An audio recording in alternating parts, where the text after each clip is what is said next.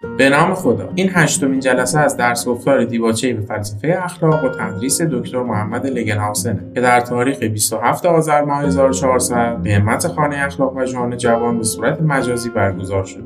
دکتر محمد لگنهاوسن استاد فلسفه و عضو هیئت علمی مؤسسه آموزشی و پژوهشی امام است. حوزه مطالعاتی و پژوهشی ایشون فلسفه اخلاق و فلسفه دین.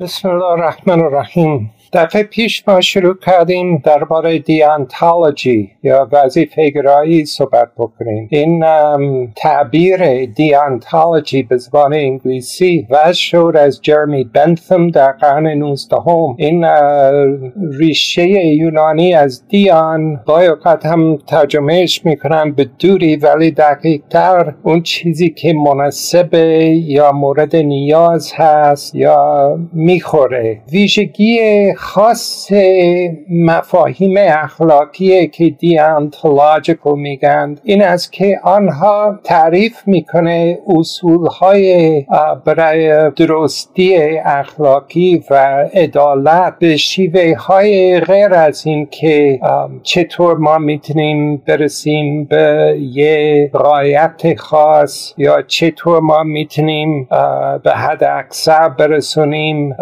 سود یا خیرهای دیگه. ولی بیش از هر فیلسوف دیگه دیانتالوجی مربوط می‌کنند یا نسبت می‌کنه به فلسفه کان. زندگی کانت از 1724 تا 1804 و فلسفه اخلاق ایشون یه الگویی هست برای مفهوم وظیفه گرای در اخلاق. البته ایشون این تعبیر استفاده نکرد. ارز کردیم که بعد از ایشون از دنیا رفت جریمی بنثم این تعبیر وضع کرد. ولی ما می‌تونیم بحث بکنیم درباره دیانتالوجی از دیانتالوجی کانت. این دیانتالوجی در کانت یا وظیفه گرایی می‌گوید که ما می‌تونیم تشخیص بکنیم وظیفه بدون اشاره به رایت بلکه ما فقط لازم است که اشاره کنیم به اصولهایی که قبل از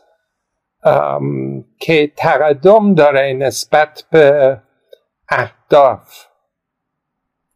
و کانت گفت که این اصول به طور زمینی پیدا میشه توی عقل عملی. دوم کانت نظر داشت که دلایل اخلاقی که ما می‌تونیم داشته باشیم برای کاری یا برای پرهیز کردن از یک کاری مهمتر از همه دلایل دیگه. و شاید ما دلایل داریم از لحاظ زیباشناسی از لحاظ آداب و رسوم و از لحاظ اتیات ولی مهمتر از همه دلایل مربوط به اخلاق. سوم نکته این است که به نظر کانت این وظیفه برای همه فائل هایی که عقل داره و به این فائل ها دلیل میده که صرف نظر از چه هدف دارند. غیر از کانت خیلی از فیلسوفان دیگه هم یه نوع وظیفه اخلاق وظیفه محور داشتند که معمولا تذکر دبلیو دی راس که شون از دنیا رفت 1971 ایچ ای پریچارد که از دنیا رفت 1947 و هم جان والز. جان والز هم خیلی تحت تاثیر کانت بود و این هم می‌تونید پیدا بکنید. این وظیفه گراییشون در مقالهش Justice as Fairness یعنی عدالت به عنوان با انصاف بودن. رابرت نوزک هم یه مفهوم از وظایف اخلاقی به عنوان قیدها مطرح میشه که به اصطلاحشون ساید constraints یعنی چیزی که ما را توی یه جای خاصی قرار می‌گذاره توی کارهایمون. و قراردادگرایی تیم سکانلن هم تحت تاثیر یا می‌تونیم بگیم که یه نوع اخلاق وظیفه محفر هست. دیانتالوجی اخلاق وظیفه محفر مثل اخلاق فضیلت محفر یا تلیالوجی. یا اخلاق رایت شناختی. هر دو خلاف نتیجه گرایی است. ولی منظور این نیست که توی اخلاق فضیلت مفر یا اخلاق وظیفه مفر ما اصلا هیچ توجهی نداریم به رایت یا اهداف یا نباید استدلال بکنیم که چطور ما می‌تونیم برسیم به یه وضعیت بهتر. آنها اینو انکار نمی کنند همه قبول می کنند همه که کار می کنند توی اخلاق تقریبا. قبول می کنند که ما باید توجه به اهداف داشته باشیم. باید ببینیم که اگر دو راهی می‌رسیم که یه راه افزایش می‌کنه سود یه راه این کار نمی‌کنه باید اینو هم ملاحظه بکنیم. ولی تفاوتش اینه که اخلاقی وظیفه محور اصرار می‌کنه که اون چیزی که درسته از لحاظ اخلاقی نمی‌تونیم تعریفش بکنیم. به عنوان اون چیزی که باعث میشه که سود بیشتر ایجاد می‌کنه. و هم می‌گوید که ملاحظات مربوط به فضیلت ها که ما داریم آنها ثانوی هستند نسبت به وظیفه. به خاطر اینکه این دیانتالوجی و تلیالوجی اخلاق وظیفه مفر و اخلاق فضیلت مفر یا غایت مفر هر دو آنها میگند که ما نمی‌تونیم تعریف بکنیم کار درست بر اساس چه چیزی سود بیشتر ایجاد می‌کنه. پس بعضی از نویسنده ها اگر شما مرور بکنید توی دارت و معارف و کتاب های مختلف بعضی از نویسنده ها تعریف می‌کنه دیانتالوجی به عنوان هر نوع نظریه هنجاری اخلاقی که رد می‌کنه نتیجه گرایی. پس آنها میگند که فلسفه ارسطو یه نوع دیانتالوجی هست. نویسنده های دیگه میگند که نه. رایت شناسی و نتیجه گرایی باید با هم بشه به خاطر که هر دو توجه به اهداف دارند.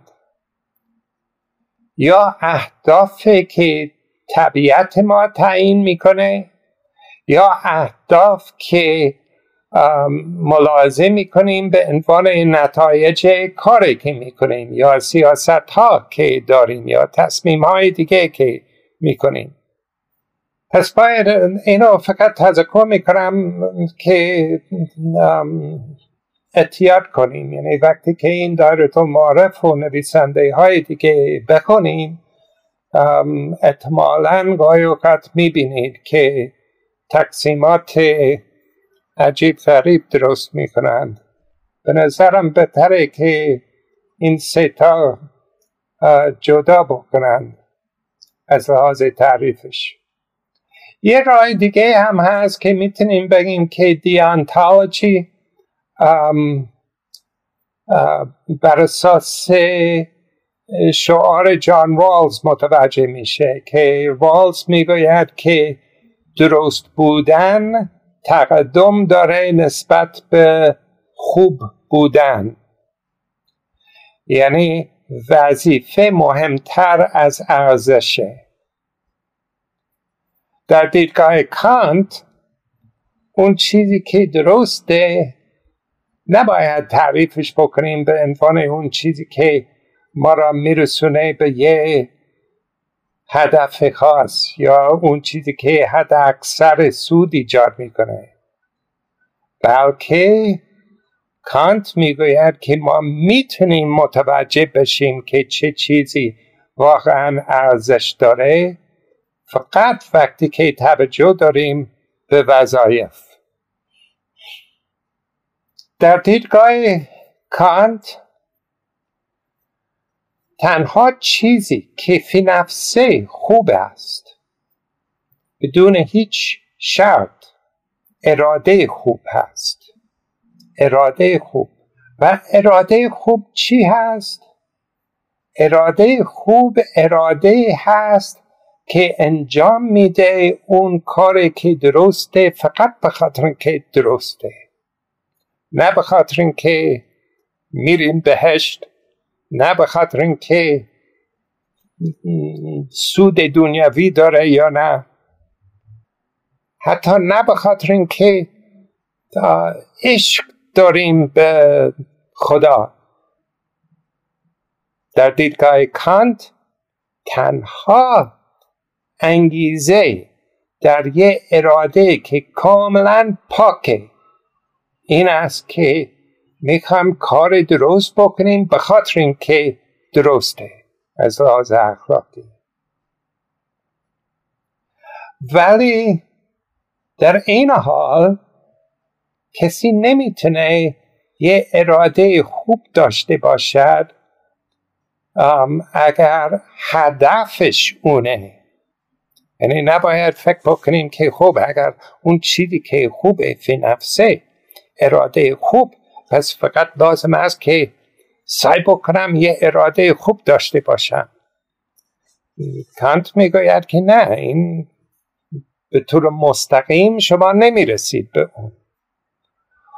اون چیزی که ما مستقیما در هدف می‌گیریم در دیدگاه کانت سومم بونم هست سومم بونم بونم این یه تعبیر به زبان لاتین هست برای یه خیری که شامل بیش بیشتر خیرها از هر چیزی دیگه یه خیر شامل گاهی اوقات ترجمهش می‌کنه بالاترین خیر.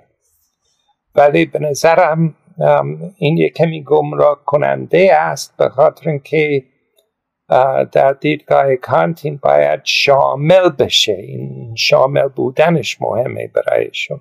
در حالی که کانت اعتقاد داره که داشتن یه اراده پاک خوب این تنها چیزی که بدون هیچ شرط خوبه و بنابراین فی نفسه خوبه. ولی هم ایشون فکر می کند که خیلی بد میشه اگر یک کسی خیلی خوب هست ولی شکست می‌خوره. و خیلی خوب است اگر یک کسی که خوب هست خوشحاله خوشبخته.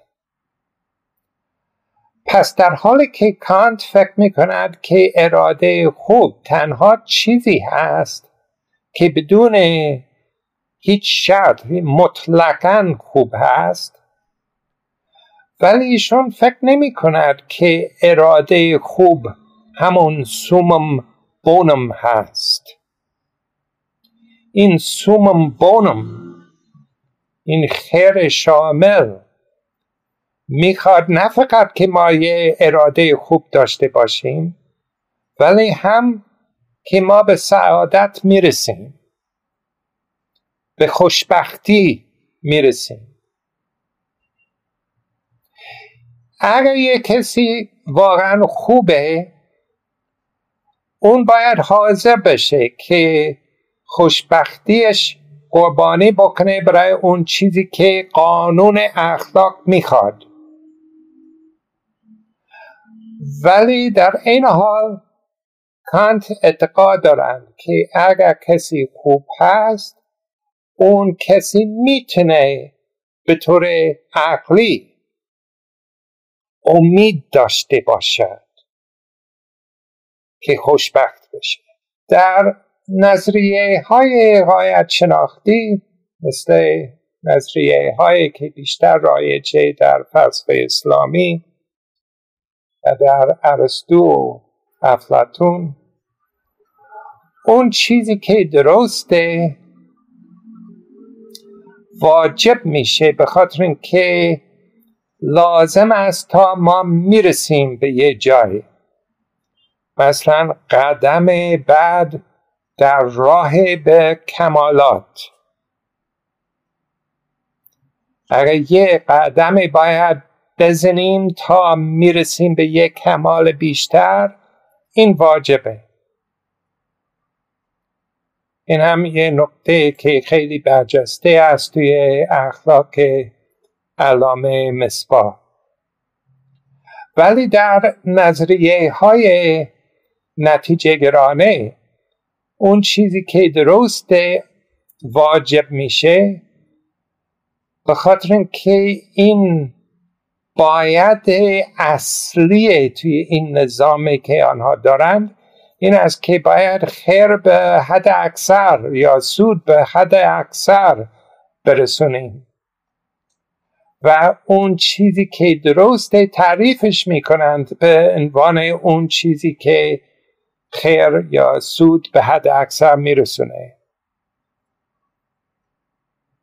ولی توی نظریه های وظیفه گرانه اون چیزی که درسته واجب میشه به خاطر اینکه اگر این کار نمی کنیم که واجبه این می‌رسه به یه نوع تناقض. نه تناقض مثل کسی یه چیزی و نقصش می‌گوید. ولی یه تناقض عملی یعنی یه موقعیت که تویش به طور زمینی یه چیزی اراده می‌کنیم که تضعیف می‌کنه شرایط برای کار خودمون. یعنی اگر من قصد دارم که یه کاری بکنم ولی این قصد که من دارم منجر میشه که اصلا نمی‌تونم درست تصمیم بگیرم. مثلا فرض کنیم که من تصمیم می‌گیرم که می‌خوام یه نوع دارو بخورم که با خودن اون دیوانه میشم. کانت می‌گوید که این تصمیم که شما می‌خواید همچنین نوع چیزی بخورید یه تناقض عملی داره. A practical contradiction به زبان انگلیسی. به خاطر اینکه این کاری که شما می‌خواید بکنید اصلا امکانی برای تصمیم درست نابود می‌کنه. یکی از کتاب های مهم کانت درباره فلسفه اخلاق The Metaphysics of Morals که سال 1797 چاپ شد. اونجا کانت می‌گوید که دو تا وظیفه داریم مربوط به فضیلت. یعنی کانت می‌گوید که در حالی که فلسفه من فلسفه اخلاق من وظیفه مفر هست فضیلت مفر نیست ولی جای مهم توی فلسفه خودم دارم برای فضیلت ها از یه جهت ما یه وظیفه داریم نسبت به خودمون. ما باید سعی بکنیم کمالات کسب کنیم. از این جهت کانت با علامه مصباح هم فکره. از جهت دیگه ما هم وظیفه داریم که کار بکنیم برای خوشبختی دیگران. و این دو پهلو یه فضیلت هست. این فضیلت خیرخواهیه یا بنفسن کانت هم می‌گوید که این بنفسنس یا خیرخواهی یه وظیفه ناقصه. کانت هم وظایف تقسیم می‌کنه به وظایف کامل و وظیفه ناقص. منظور ایشون این است که وقتی که یه وظیفه کامل دارم دقیقا می‌دونم که چه کار باید کرد. ولی وقتی که یه وظیفه ناقص دارم an imperfect duty میگم به زبان انگلیسی اصلا مشخص نیست که یه کاری انجام بدم یا چه کاری باید بکنم. مثلا توی همین وظیفه برای خیرخواهی. این این وظیفه نمی‌گوید که کی باید کاری بکنم برای خوشبختی دیگران یا نسبت به کمک بکنم کسی به کی کمک بکنم؟ فضیلت اینا تعیین نمی‌کنه. و خلاف سودگراها که می‌گویند که ما باید سعی بکنیم تمام خوشبختی یا تمام سود توی جامعه به حد اکثر برسونیم. کانت می‌گوید که این وظیفه برای خیرخواهی لازم نیست که ما کاری بکنیم که سود توی تمام جامعه یا تمام جهان حتی به حد اکثر برسه. ما وظیفه داریم که دقدقه داشته باشیم درباره خوشبختی دیگران. ولی چطور این کار بکنیم؟ و چطور دیگران کمک بکنیم؟ این ما اختیار داریم درباره اون. اخلاق اینو تعیین نمی‌کنه. کانت به طور کلی می‌گوید که فضیلت یک قوه یا نیروی در اراده هست. یعنی وقتی که کسی رزیلت داره در حقیقت برای کانت همیشه رزیلت ضعف اراده هست. و این هم نشون میده که کسب فضائل همیشه برای کانت تشکیکیه می‌تونه بیشتر یا کمتر بشه. اگر اراده خودم قوی تر هست شدیدتر هست فضیلت بیشتر میشه.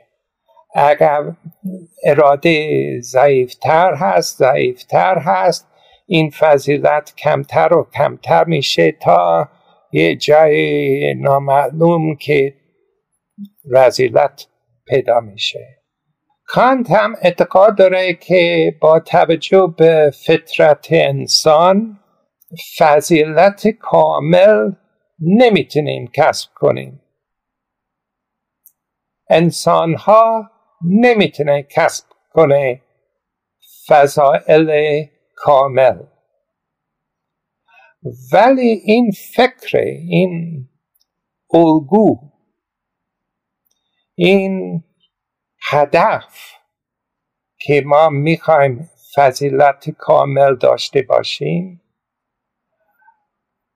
کانت می‌گوید که این فکر این ایده یه اراده مقدسه. و این باید آرمان اخلاقی خودمون بشه. یعنی اخلاق می‌خواد که ما سعی می‌کنیم به کمالات برسیم. حتی وقتی که ما می‌دونیم که به خاطر این فطرت ضعیف خودمون نمی‌رسیم. ولی باید سعی خودمون بکنیم. و در حالی که نمی‌تونیم برسیم به فضیلت کامل می‌تونیم امید داشته باشیم در طول زمان که تدریجا از لحاظ اخلاقی بهتر میشیم و نزدیکتر به این آرمان فضیلت کامل برسیم. پس با توجه به این نکته هایی که الان تذکر کردم از کردم ما می‌تونیم وظایف در دیانتالوجی در اخلاق وظیفه محور تقسیمش بکنیم به چهار نوع. یه تقسیم این است که وظیفه داریم نسبت به کی؟ نسبت به خودمون یا نسبت به کسی دیگه؟ دوم این وظایف که ما داریم.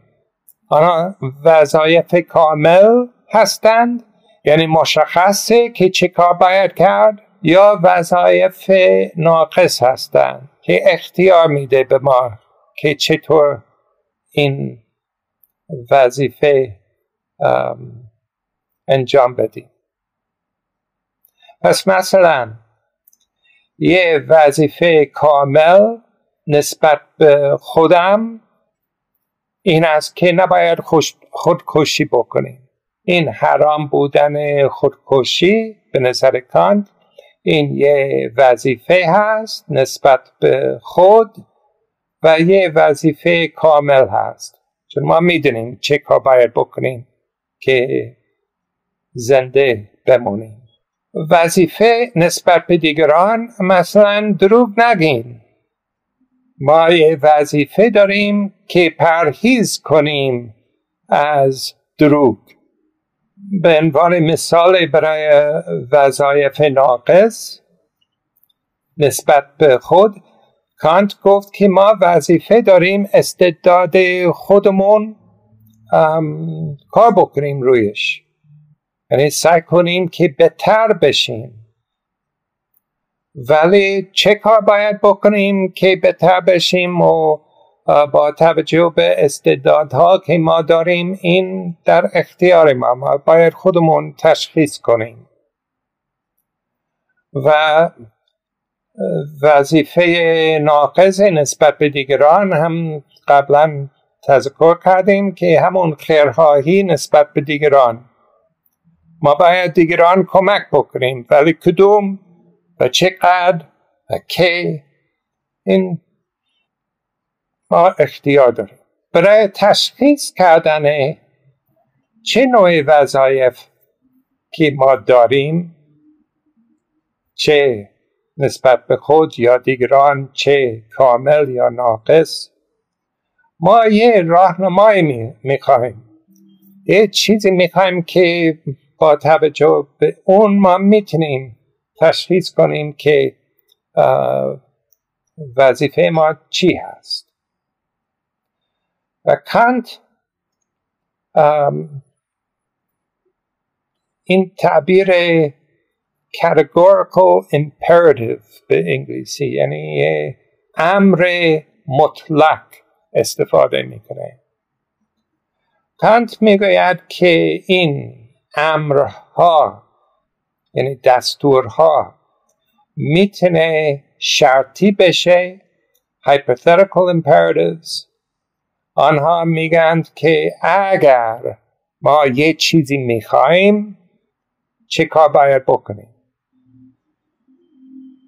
مثلا اگر ما می‌خوایم به یه به یه کمال برسیم چه کار باید بکنیم؟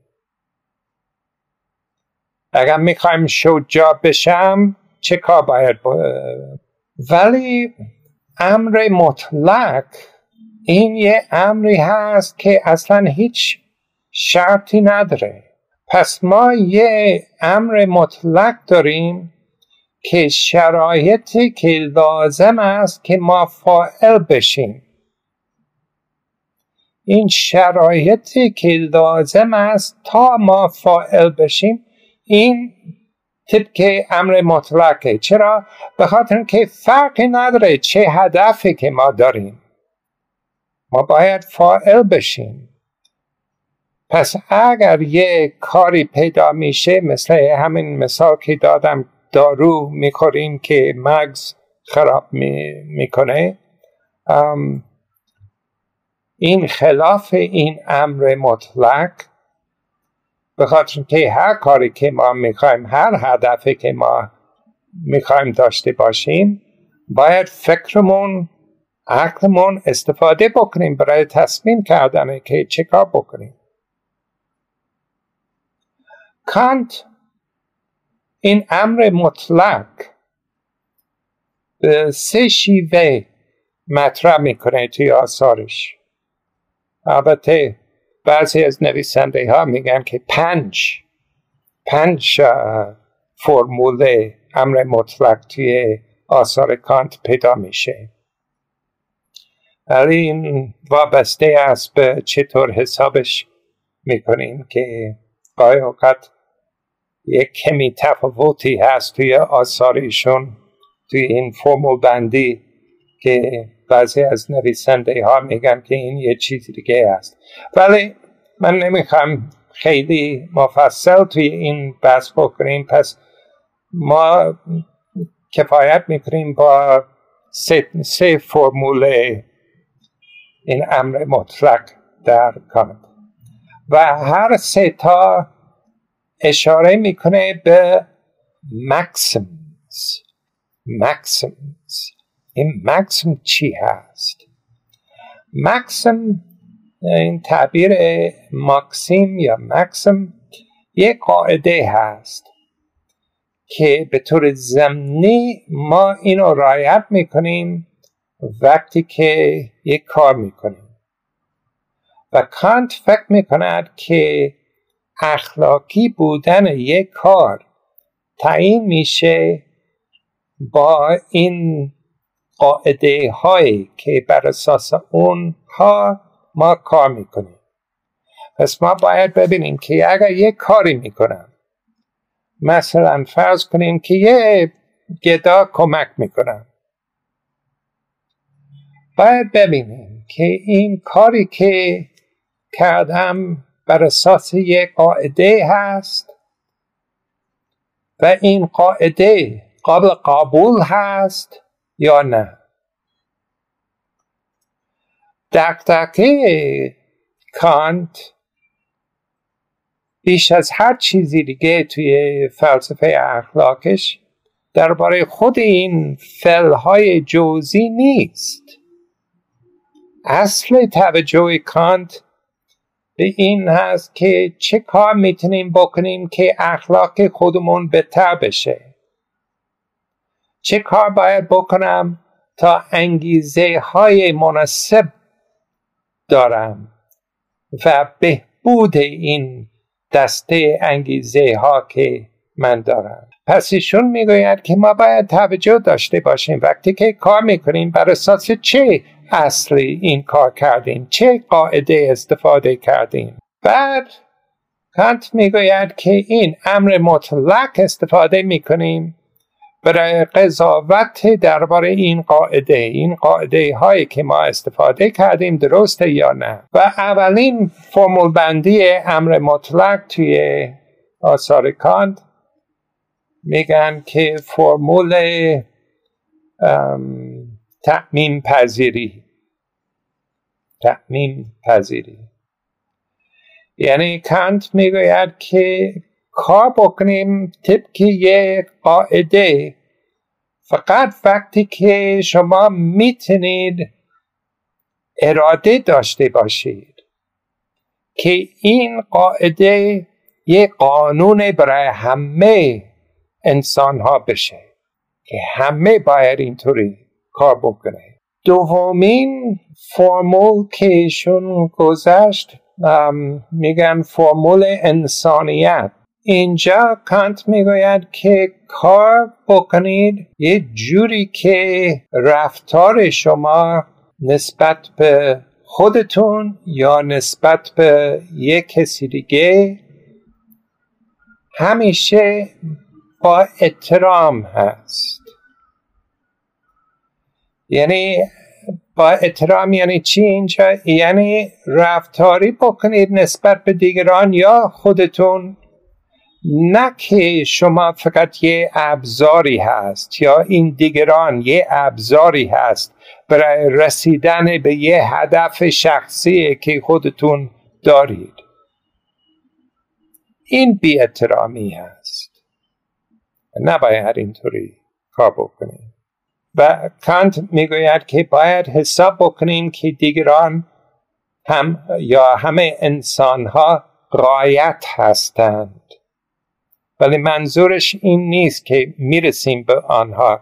منظورش فقط این است که ابزار نیست فقط برای ارتضا کردن اهداف جوزی دنیوی خودمون. سوم فرمول بندی این امر مطلق توی کانت میگند مملکت رایت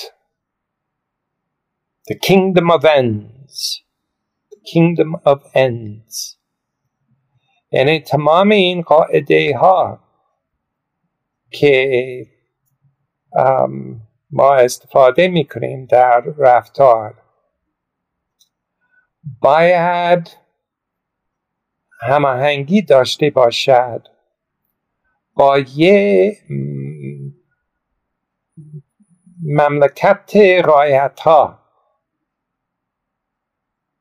به عنوان یه قلمرو طبیعی منظور ایشون چی هست اینجا این انگلیسیش می‌کنم all maxims as proceeding from our own lawmaking ought to harmonize with a possible realm of ends as a realm of nature تمام این ماکسیم ها این قاعده ها که میاد از قانون گذاری خودمون توی رفتارمون منظورش هست.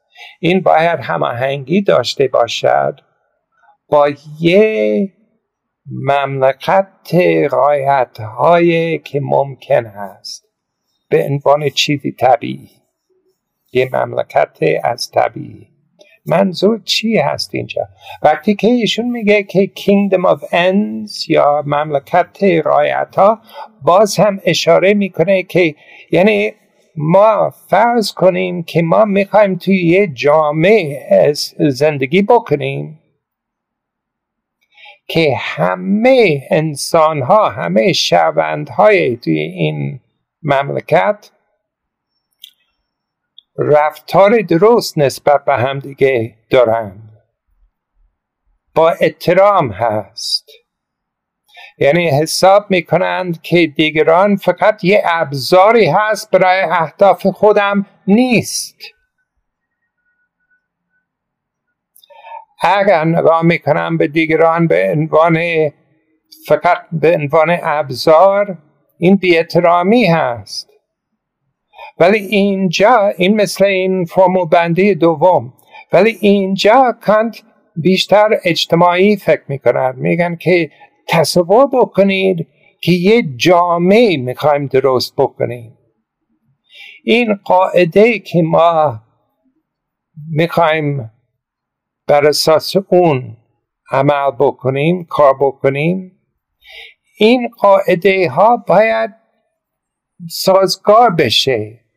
با قانون های توی یه جامعه آرمانی. یعنی ما تصور می‌کنیم یه مدینه فضیلت و بگیم که خب این قاعده هایی که توی این مدینت فضیلت چی باید بشه؟ هر چیزی که هست قانون هایی که بر اساس این من کار می‌کنم باید سازگار با اون داشته باشد. پس وقتی که فرمول بندی می‌کنیم و اصلاح می‌کنیم این قاعده ها که بر اساس اون ما کار می‌کنیم اوپس.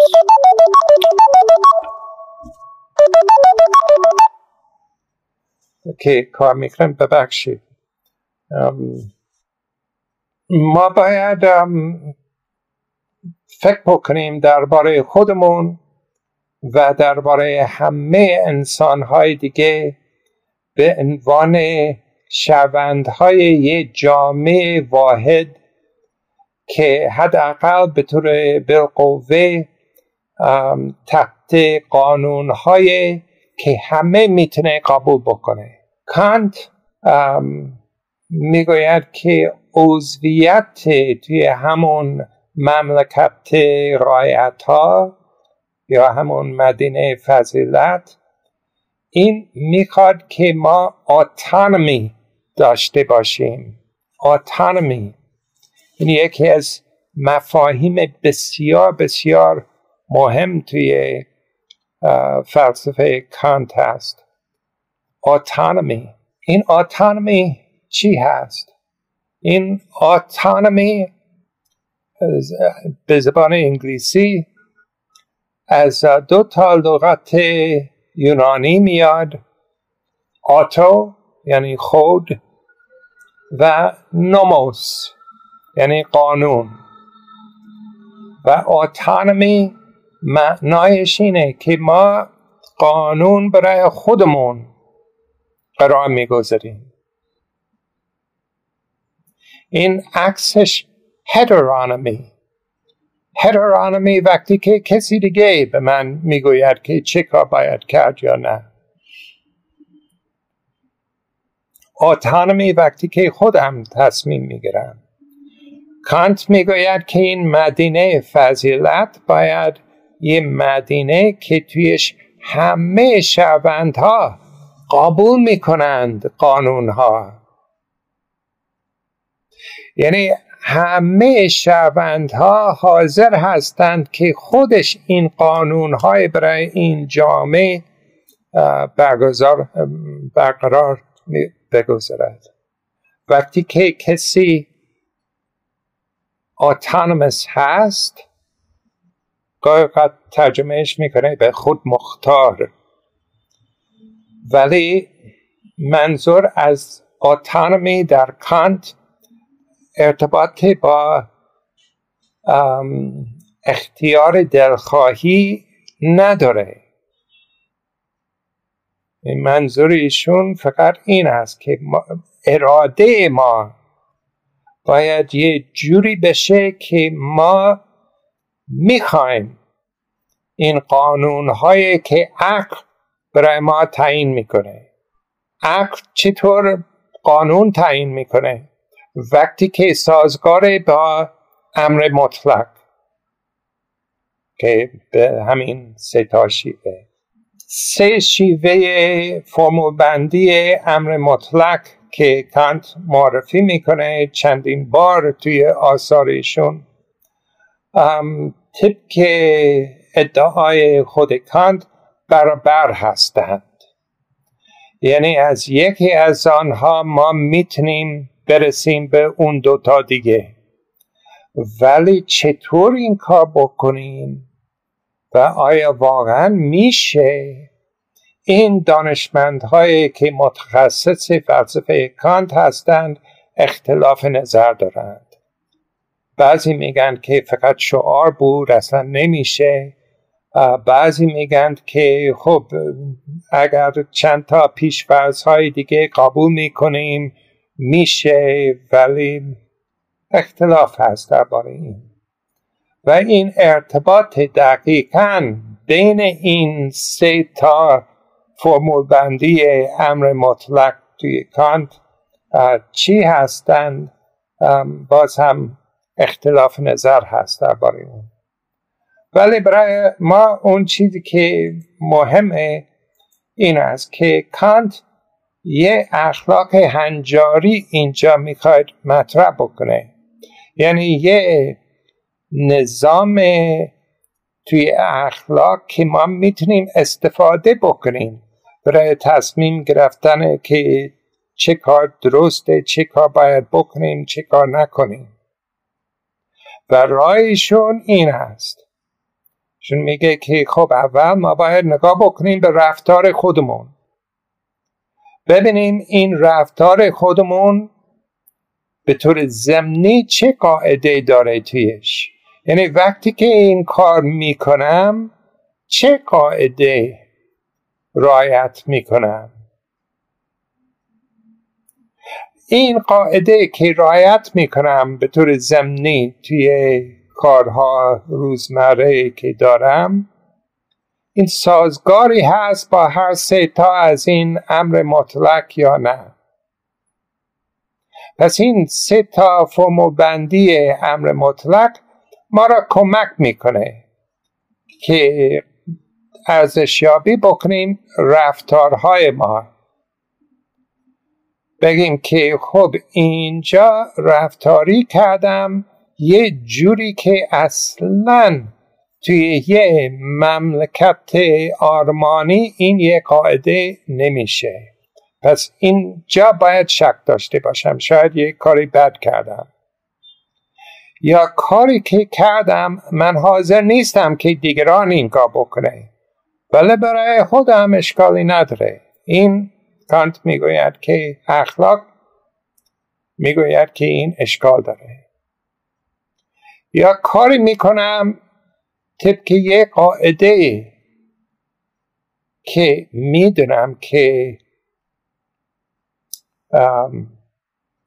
این کار می‌کنم فقط به خاطر که یه چیزی می‌خوام و دیگران یه راهی هست برای رسیدن به اون. این باز هم کانت می‌گوید که این اشکال داره. نباید دیگران به عنوان ابزار استفاده بکنیم. خلاف نظریه های در اخلاق نتیجه گرانه یا اخلاق قایت شناختی. توی دیانتالوجی توی اخلاق وظیفه گرانه اون چیزی که تعیین می‌کنه که این کار درسته یا درست نیست نتایج این کار نیستند هدف یا نیت هم نیست. بلکه این ماکسیم ها که به طور زمینی توی این کار ما هستند آنها محوری هستند. یعنی باید ببینم که یه کاری کردم. این کاری که کردم ظاهرا طبق یه قاعده که من دارم توی رفتار. این قاعده که من دارم توی رفتار خودم می‌خوره با امر مطلق یا نه؟ اگر نمی‌خوره با امر مطلق کار بد کردم. باید خودم, خودم اصلاح کنم. باید بیشتر توجه داشته باشم به این قاعده هایی که به طور زمینی توی رفتار من پیدا میشه. اگر می‌بینم که توی رفتار وقتی که کسی می‌گوید که چرا این کار کردید میگم که خب چاره دیگه نداشتم. خب این باید یه علامت بشه برای ما که مواظب باشیم اینجا. یعنی شما یه موقعیت استثنایی برای خودتون درست می‌کنید اینجا. و به خاطر این میگه که چاره دیگه نداشتم. یعنی می‌دونم که کار دیگه بهتر هست. ولی الان نمی‌تونستم به اون برسیم. کانت اینجا می‌گوید که باید بیشتر توجه داشته باشید. راه های دیگه هم هستند. اینقدر زود نگویید که چاره دیگه نیست. پس یک کار درسته وقتی که این قاعده ها که بر اساس این این کار می‌کنم مطابقت داره با این امر مطلق. و این هم یه چیزی جالب درست می‌کنه که ما می‌تونیم بالاخره مقایسه بکنیم این اخلاق نتیجه گرانه اخلاق فضیلت مفر یا قایت شناختی و اخلاق وظیفه مفر توی اخلاق ارسطویی یک کار درسته که این کار درسته. خب ارسطو می‌گوید که باید هدف درست داشته باشد توی کارتون. یعنی این تلوس این رعایت بسیار مهمه. بعد وقتی که شما هدفگیری می‌کنید شما باید مهارت کافی داشته باشد که افراطی و تفرید و افراد پیدا نمیشه در عملتون. وقتی که می‌خواید برسه به این هدف. و این هست که باعث میشه کار درسته یا اشکال داره. آنها که نتیجه گرا هستند میگند که فرق نداره که شما چه قصدی داره چه می‌خواید یا نمی‌خواید. انگیزه شما مهم نیست. چیزی که مهمه که چه کار کردید. کاری که شما کردید نتیجه خوب داشت یا نه؟ اگر نتیجه خوب داشت کارتون خوب بود. خب راهی برای رسیدن به کارهایی که نتیجه خوب داره این است که ما باید نیت خوب داشته باشیم. یعنی نتیجه گراها نمیگن که نیت مهم نیست ولی تعیین کننده نیست. گاهی اوقات کسی نیت بسیار عالی داره ولی بر اساس اون نیت خیلی بالا کارهای زشت می‌کنه. مخصوصا توی امور تصمیمات سیاسی این زیاد پیدا میشه. البته جای هست که می‌تونیم شک داشته باشیم که این سیاست مداران با صداقت میگند که این انگیزش که داشتند چی بود. ولی نتیجه گراها میگن که خب بالاخره کارش ملاکی برای اینکه یک کاری درست بود یا کار نادرست بود این است که ببینیم که چی شد. اگر می‌بینیم که نتیجه این تصمیم بسیار بد بود پس این نشون میده که این تصمیم بد بود. شما نمی‌تونید بگید که نه نه منظورم چیزی دیگه بود. فرقی نداره. ولی کانت یه جوری دیگه و اخلاق رایت شناختی یه جوری دیگه نگاه می‌کنه به قضاوت کردن یه کار یه عمل. کار خوب بود یا نه؟ نه بر اساس انگیزه نه بر اساس نتایج بلکه بر اساس وظیفه. بر اساس این که این کاری که من کردم ما می‌تونیم بگیم که این کار طبق یک قاعده بود. این قاعده که کردم عقلش تایید می‌کنه این کار یا نه؟ عقل عملی. عقل عملی چطور می‌تونه تایید بکنه یک کاری که کسی می‌کنه یا نه؟ به طور مستقیم نمی‌تونه ولی به طور غیر مستقیم. می‌گوید که خب این کاری که شما کردید طبق قاعده ها هستن.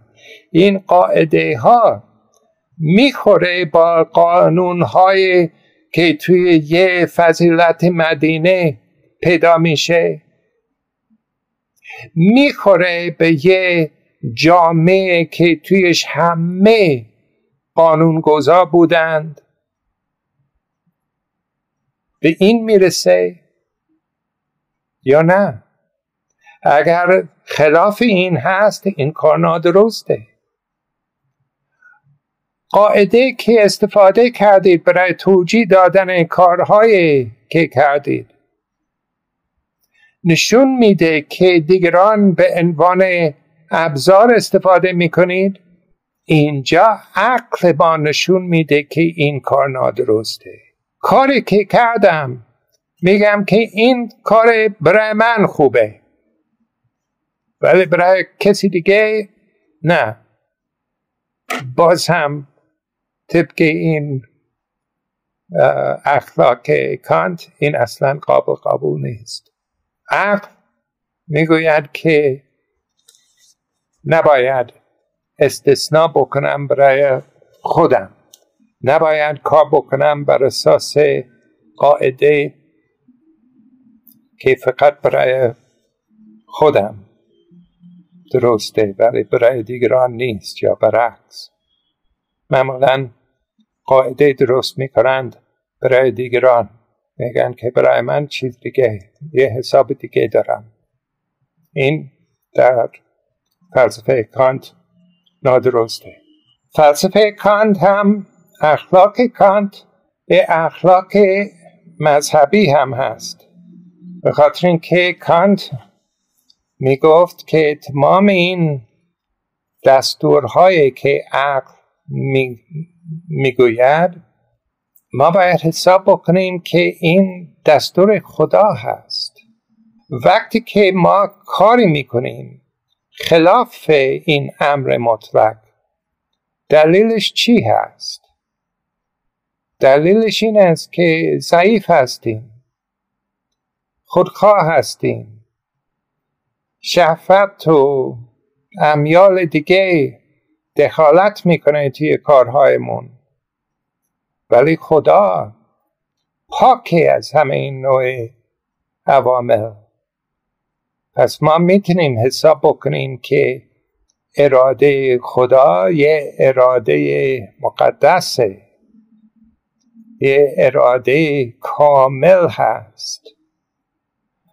پس هر چیزی که درسته مطابقت داره با اراده خدا. و چند جا توی فلسفه اخلاق کانتشون هم اشاره می‌کنه که ما هم عقل خودمون دستور میده به ما که ما باید حساب بکنیم که این کارهایی که از لحاظ اخلاقی درسته دستور خدا هست. ولی اینطوری نیست که ما اول نگاه بکنیم توی منابع دینی و پیدا بکنیم که خدا چی گفت یا چی نگفت و بعد حساب بکنیم که خب این باید مطابقت داشته باشد با امر مطلق. و برعکس دیدگاه کانت این بود که نه ما اول نگاه بکنیم طبق همون روند که ذکر کردیم که عقل تایید می‌کنه یا اشکال پیدا می‌کنه توی یک کاری. و این قضاوت عقل اگر کاملا پاکه و آلوده نیست با امیال های دیگه یا با جهل دیگه در این صورت ما می‌تونیم بگیم که این دستور خدا هست. پاک از همه نواقص. خب اگر کسی سوالی نقطه تذکر بکنه. بعید می‌دونم که امام اینو از, از کانت گرفت. ولی می‌خوره با ببخشید صدا خوب نیست. بفهمید آه تفاوت جوهری این است که در حالی که در این قضاوت مشترک نقطه مشترک با کانت داره ولی این فلسفه اخلاق که امام قبول می‌کرد چارچوبش بیشتر توی فلسفه اسلامی پیدا میشه نه توی توی فلسفه کانت و این نوع چیزها که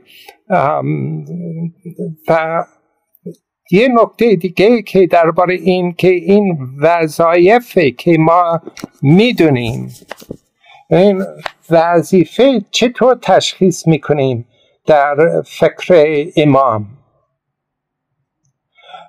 این نبود که برای توی کانت وظیفه تشخیص می‌کنیم وقتی که همین امر مطلق استفاده بکنیم برای بررسی کردن قاعده ها که طبق اون ما کار کردیم. ولی طبق فکر دینی نه ما باید نگاه بکنیم که خدا از ما چی می‌خواد. و مخصوصا توی فکر عرفانی که با توجه به اینکه امام عارف بزرگ هم بود. باز هم رنگ اخلاق و وظیفه عوض میشه. از اون چیزی که کانت می‌گفت. این توی کانت خیلی راحت ما می‌تونیم بگیم که اگر یه چیزی استثنایی هست فقط برای من پس این اصلا قابل قبول نیست. ولی این برای آن توی فکر دینی این درست نیست پیغمبر می‌تونست ده تا زن داشته باشد ولی برای دیگران نه طبق اخلاق کانتی این نادرسته این اصلا چطور چیز استثناء درست کرد یا مثال های زیاد هستند که توی دین به خاطر این مقامه که کسی بهش می‌رسه یه نوع رفتار استثنایی مناسب هست. ولی این در چارچوب فکری که کانت مطرح کرد نیست. ولی با این همه تفاوت ها شما درست فرمودید که نقطه مشترک بین این فلسفه که امام اظهار کرد این نقل قول که شما فرمودید و اون چیزی که توی کانت داره این است که هر دو می‌گوید که اصل ملاک ما وظیفه هست و نه نتایج کارها. یه نکته دیگه در درباره این موضوع. گاهی اوقات وقتی که کسی می‌گوید که خب کار من فقط این است که من کاری درست بکنم و نتیجهش جهنم. اوقات این کار خوبی نیست. چون وظیفه دارم که پرهیز کنیم که ضرر پیدا بشه برای دیگران. پس اگر می‌خوایم وظیفه انجام بدم نمی‌تونم بگم که خب نگاه نکنیم به نتایج کارهایمون و گمان می‌کنم که منظور امام این نبود. ولی چطور تشخیص می‌کنیم که تا چه اندازه ما باید نگاه بکنیم به نتایج تا ما می‌تونیم بگیم که وظیفه انجام دادیم این کار مشکله کار خیلی مشکله. نه این کفایت می‌کنه برای امروز انشالله و ادامه میشیم در هفته آینده انشالله در خدمت شما. بنده هم تشکر می‌کنم. تشکر می‌کنم برای سوال های خوب که مطرح می‌کنند. این سوال های همیشه منو تشویق می‌کنه. و ضمنا هم تسلیت از می‌کنم. بابت شهادت فاطمه زهرا علیه السلام.